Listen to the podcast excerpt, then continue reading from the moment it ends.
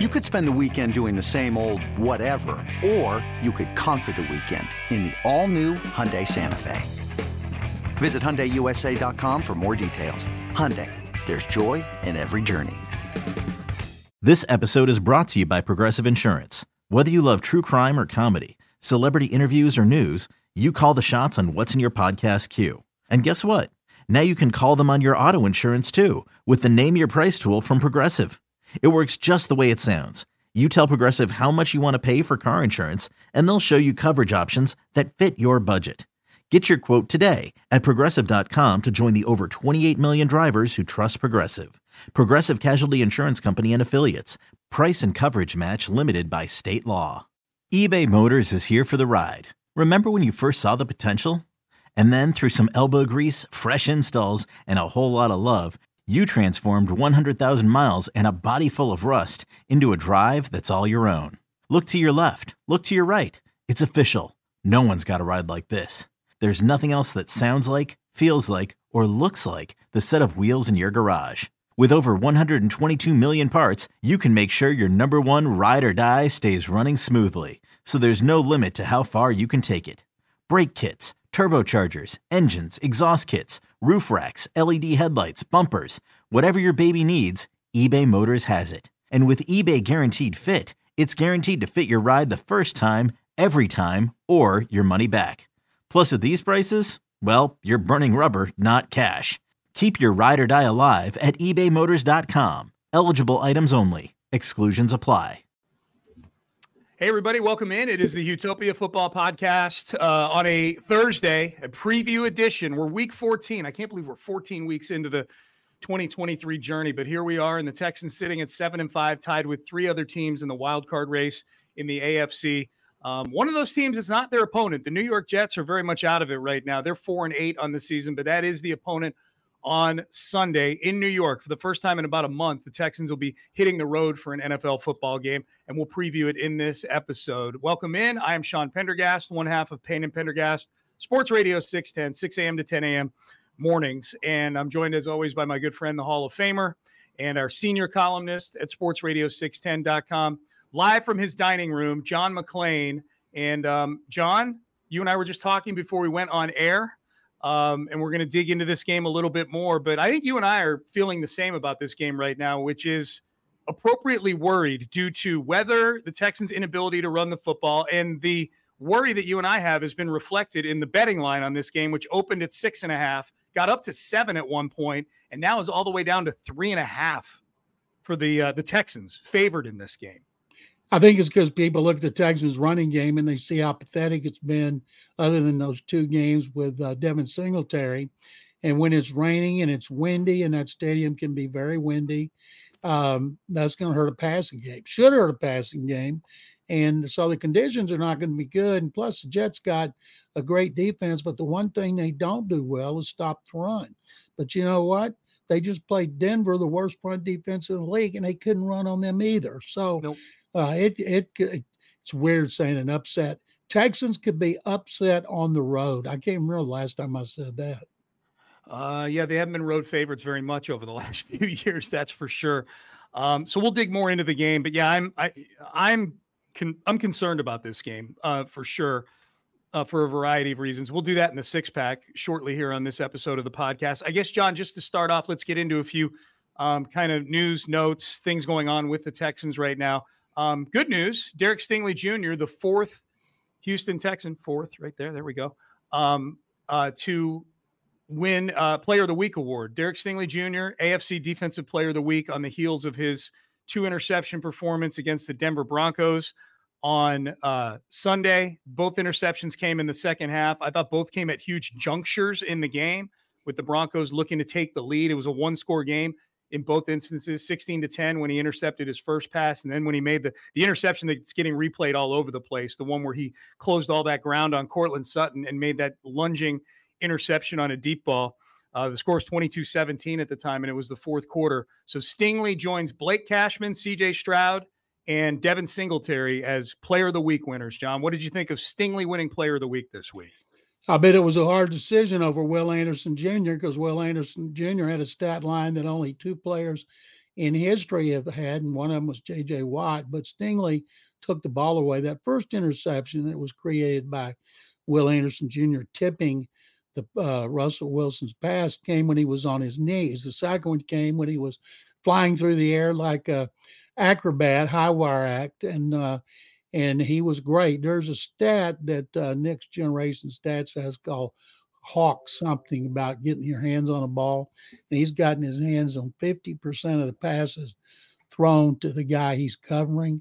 And this game with uh, Sauce Gardner, who last year, while Stingley was languishing on the bench with a hamstring injury for the last nine games, Sauce Gardner got all kinds of attention, was voted – National Football League uh, Defensive Rookie of the Year. Even though they're not on the same side of the ball and won't be going against each other, it's still going to see interesting to watch and see which one of those guys has the best game. And even though Stingley will never say it, you know it means a lot to him. Would have been interesting if Tank Dell were out there to see how they would have used Sauce Gardner. I think now it's pretty evident. Like Sauce Gardner is probably going to be on Nico Collins for this game. I would guess. Uh, I, I mean, I don't.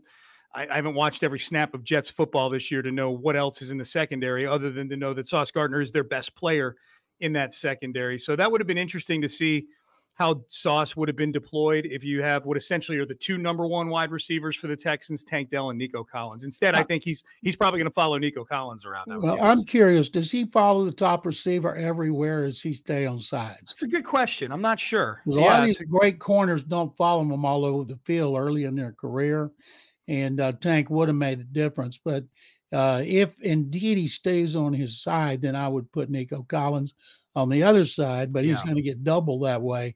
Uh, Nico's going to get a lot more attention, but you want to be recognized as a great receiver. You got to put up with it like Andre Johnson did in his career and DeAndre Hopkins did in his career. So I can't see what I can't wait to see the connection that CJ Stroud and Nico Collins have at MetLife Stadium. Agree with you. So, uh, congrats to Derek Stingley Jr. As far as the injury report goes, John, and we'll see another one later today on Thursday. But the first injury report, I wasn't super shocked or alarmed by anybody that wasn't practicing. It's just a lot of it's several guys who don't practice on Wednesdays. Um, probably the most noteworthy thing on the injury report is that Dalton Schultz was limited and did practice yesterday with a hamstring injury. As you pointed out, hamstrings usually feel like multiple week things, but if Dalton Schultz is practicing this week, limited. I would guess he's going to be limited each day and then maybe listed as questionable at the end of the week with a hamstring. But it looks like he might play if he's practicing early in the week here. If he could, that would give him a kind of a two headed monster at tight end because Brevin Jordan showed what he was capable of against the Broncos while Schultz was out. But man, he would make a big difference. It's still amazing to me that Stroud had the kind of game he had without Tank Dell, Dalton Schultz, uh, Robert Woods and Noah Brown catching a pass. Yeah.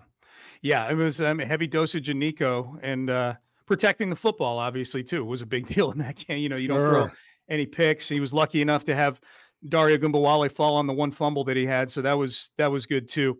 Um, John, the other thing injury report wise, who's not on the injury report because he's still on injured reserve is Ka'imi Fairbairn, who the, the rumor mill last week had suggested that this would be the last we'd see of Matt Ammendola and Ka'imi. The Texans would use their final return from IR that they have available to them. You get eight for the whole season. They've used seven of them so far.